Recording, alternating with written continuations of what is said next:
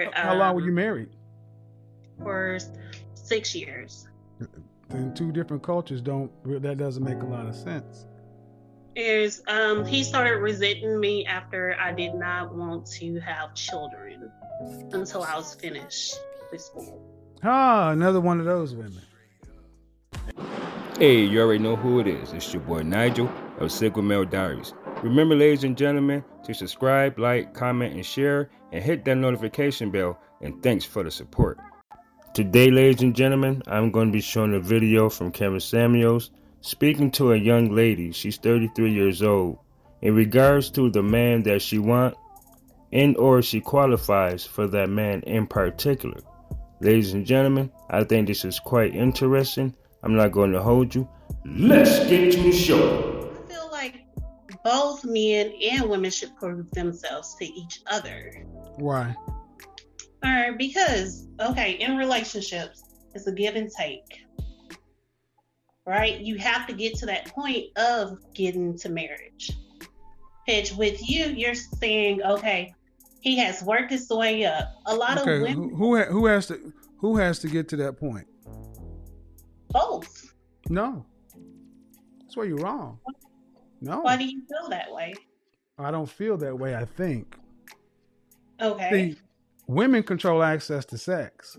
We have to work our way up to sex with you. True or false? True. Right. You have to work your way up to marriage with us. Right. Well, no, it's Right. not right because you just said it's 50. it- We both have to work. So if that's the case, you in that in your sex scenario, you'd have to work yourself up to sex with us, and men are ready to have sex um, almost immediately. So do you feel like women old are don't you? have to How, prove how old them- are you? I am 33. I like to th- I like to talk in terms of think instead of feel. Okay. Okay, so your question again is what? My question is why do you not feel like men, well, why do you not think that men should prove themselves to women? Because you don't propose, we do. Correct. Okay. I can see that. Okay, let me Eh. ex- let me ex- let me ask you. Let me ask you. When you go to for a job interview, who, is it on you to prove yourself worthy for the job, or is it for the company to sell you on the position? Both.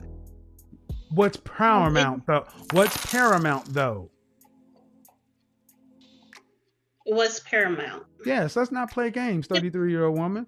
Do you think it's more okay? So let me get this right. The way you're talking is what a top candidate would do. Okay. I said a job.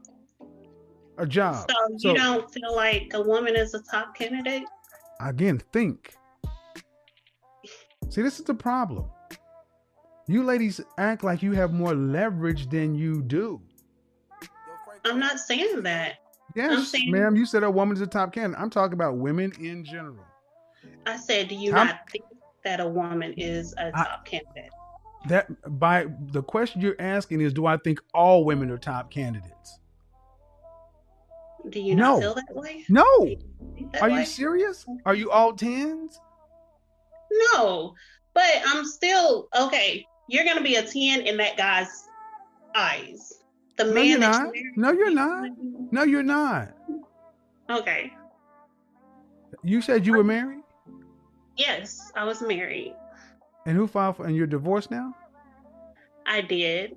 We who were from filed for two divorce cultures. huh Parents, I did. I filed for divorce. why Or it's because we were from two different cultures. He was from Ghana. I was from here. There. how long were um, you married For six years. in two different cultures don't that doesn't make a lot of sense is um he started resenting me after I did not want to have children until I was finished with school.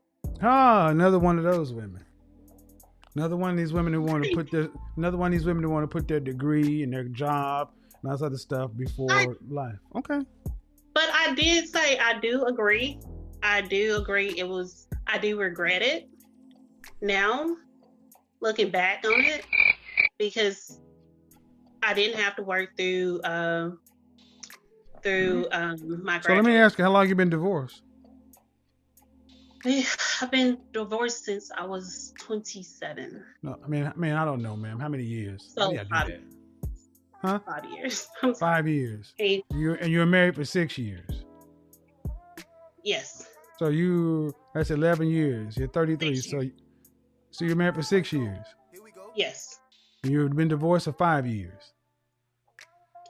That's Uh, 11 years total. So that means you got off the dating scene at around 21 or 22.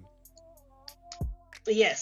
All right. So in the last five years, how many proposals have you fielded from valuable men? None. There you go. Because your value is lower. You had a man, you left him for a ridiculous reason. And are you honestly thinking at 33, a productive, competitive, successful, a man of the caliber who's a marrying man has to come prove something to you at 33?